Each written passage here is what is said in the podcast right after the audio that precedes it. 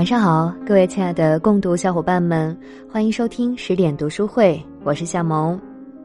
昨天我们读到张爱玲秉着一颗文人的心，执着而刻苦的写作，一路所向披靡，在上海文坛占据一席之地。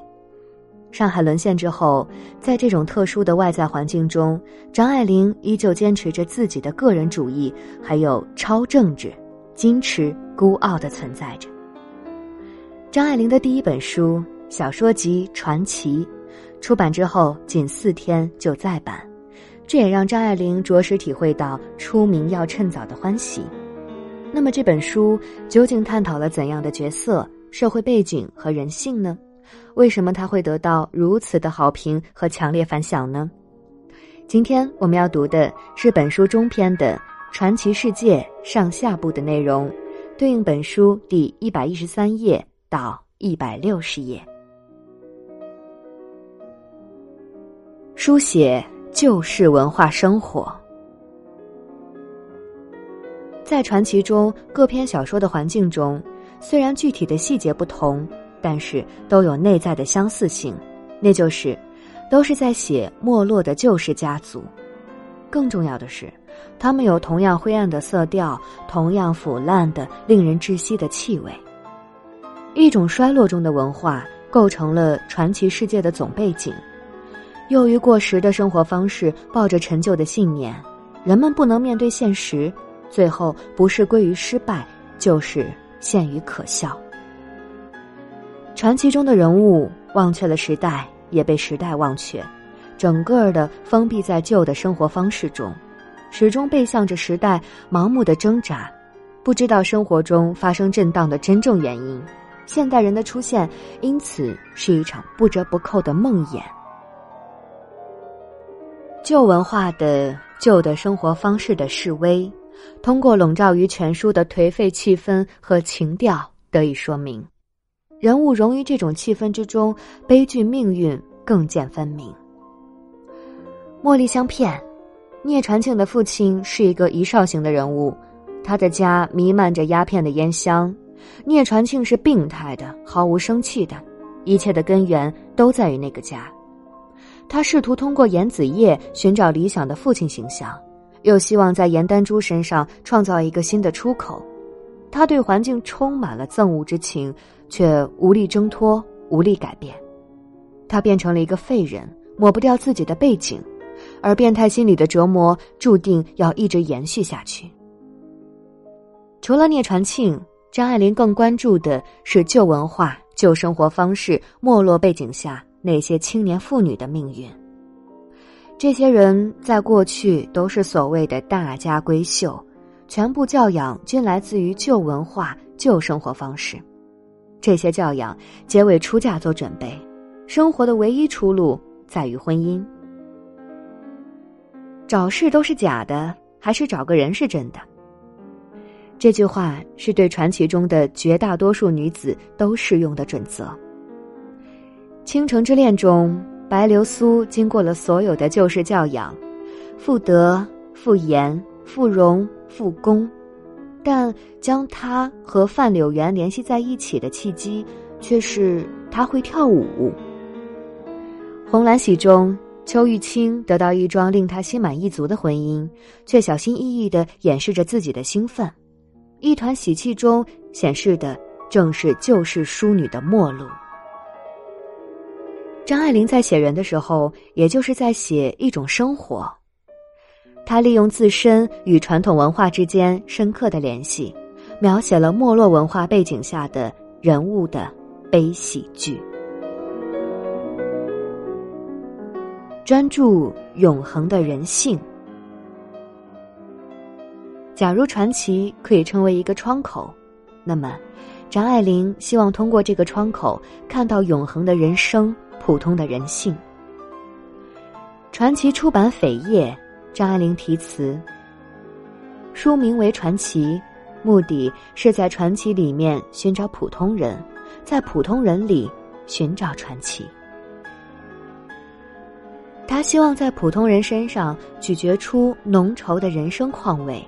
而又将其归于不齐，滤去人们一厢情愿掺和在巧合事件中的浪漫成分。无论在奇异中，还是在平凡里，张爱玲的目光始终专注于人性，在故事中发现着人性的规律。小说《年轻的时候》中，潘汝良原本爱幻想，戴着玫瑰色的眼镜看世界，却也在沁西亚婚姻和人生里看到悲哀，对现实做出让步。沉香屑第一炉香中。葛威龙一点一点的发现，对生活的预期与生活的真相之间的距离，而后他一步步的在现实面前退缩。心经中，徐小涵从乐观自信、自以为是环境的主人，再到被父亲抛弃，哆嗦着预感到他已经管不住自己了，他的自信受到了现实无情的嘲讽。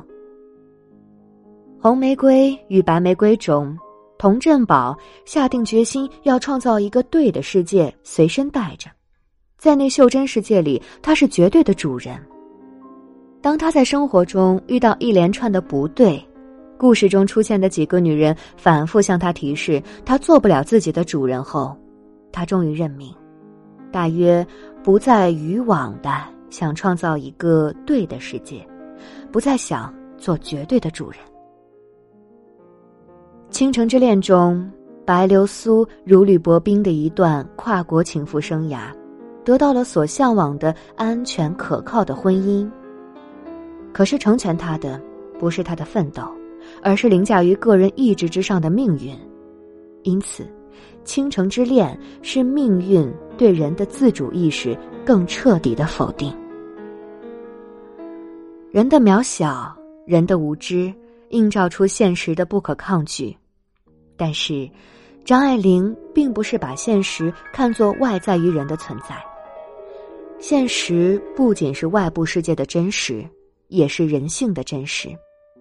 导致人物失败与挫折的，不是外来的苦难，而是人与生俱来的情欲。情欲的本质在于它的非理性，而非理性经常与下意识联系在一起。张爱玲对情欲力量的渲染，正是对人的非理性、人的潜意识的强调。人性是盲目的，人生因盲目而残酷。在传奇中，这一切表现为现实的肮脏、复杂、不可理喻。假如不是被情欲或者是虚荣心所欺瞒，人对现实的了解，实质上仅限于下面这一点，那就是。生活即痛苦，人生即是永恒的悲剧，这就是人所能达到的最高的，也是真正的认识。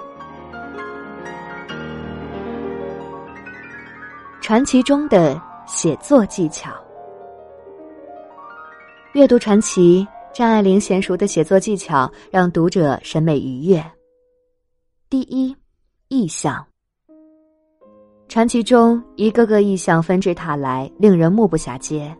他们为读者带来了一个生动的感性世界。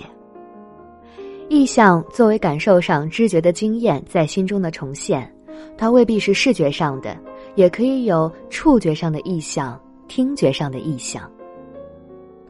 而张爱玲不仅善于创造视觉意象，其他的各种意象，她也能写得同样的生动鲜明。他的特长更在于，他经常将各种感官印象贯通，达成一片，使意象更为新奇，更富于弹性。以月光下的世界为例，一派银灰之下，永远有新的事物。传庆内心恍惚时，月色迷离；罗杰新婚出现意想不到变故的夜晚，月光下的校园显得令人毛骨悚然。传奇中的许多意象往往具有双重含义，既是规定情境中的动作，又是人物处境或人物关系的隐喻和象征。第二，隐喻。传奇中的隐喻大多是对故事的特定情势、具体人物关系的主照，暗示对象是故事内部可感知的具体的。特定的对象，因此，隐喻关系不是导向故事之外，而是依存于故事的具体进程中。沉香屑第一炉香中，弟弟的遭遇就像杜鹃花，梁太太随手一扔之下，他整个毁了。张爱玲还用盛开的杜鹃隐喻威龙人格上的完整，火星的熄灭意味着威龙整个人格的崩溃。除了局部象征，张爱玲见货也使用整体象征，在封锁的一头一尾。两次使用电车的铃声来暗示封锁中情境的超现实性质。第三，电影手法。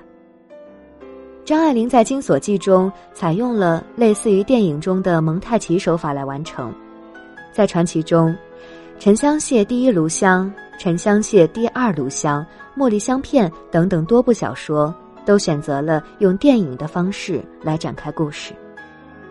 开头是淡入，结尾是淡出，画面的由隐到显，再到渐渐隐去，恰好符合故事叙述者的情绪过程。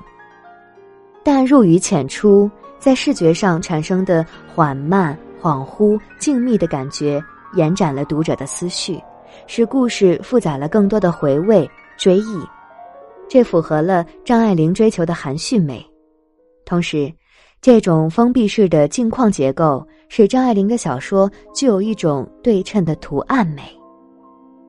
第四，心理描写。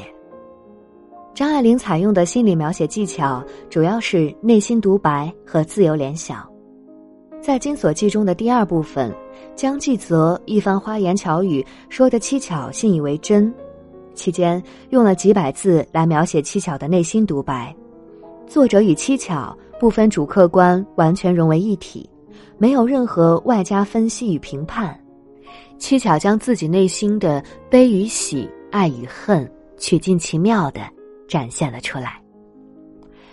假如说内心独白表现的是人物明确意识层上的心理活动，那么自由联想手法捕捉的，则是意识与下意识中间地带的心理活动。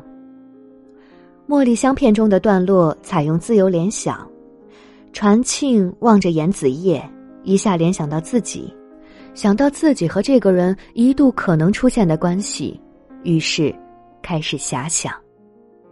无论是内心独白还是自由联想，张爱玲在运用这些技巧时，总是遵守着节制的原则，适可而止，绝不信笔挥洒。并且靠着两方面的努力来做到这一点。其一，人物的内心独白、自由联想总是有情境上的规定性；其二，与前面一点相联系，张爱玲在处理由外部叙述描绘进入人物内心，以及由人物内心回到外部现实的转换时，做得很自然。难能可贵的是。各种技巧在传奇的小说里相互补充，融洽无间，获得了综合的效果。这种综合的优势，使得大多数现代作家在小说艺术方面难以望其项背。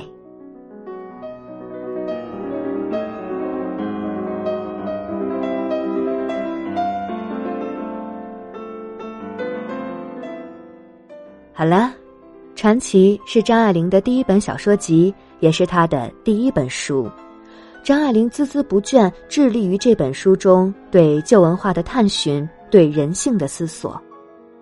新旧文学的糅合，新旧意境的交错，构成了张爱玲小说独特的风貌，这也是传奇主要魅力所在。那么，我们今天的话题是，在传奇的所有小说中，你最喜欢的是哪一篇？哪一个人物的境遇又引起了你的共鸣呢？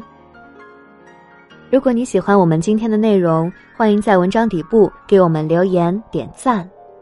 阅读好书，自我成长，相遇十点，读你每天。我们明天见，大家晚安，做个好梦。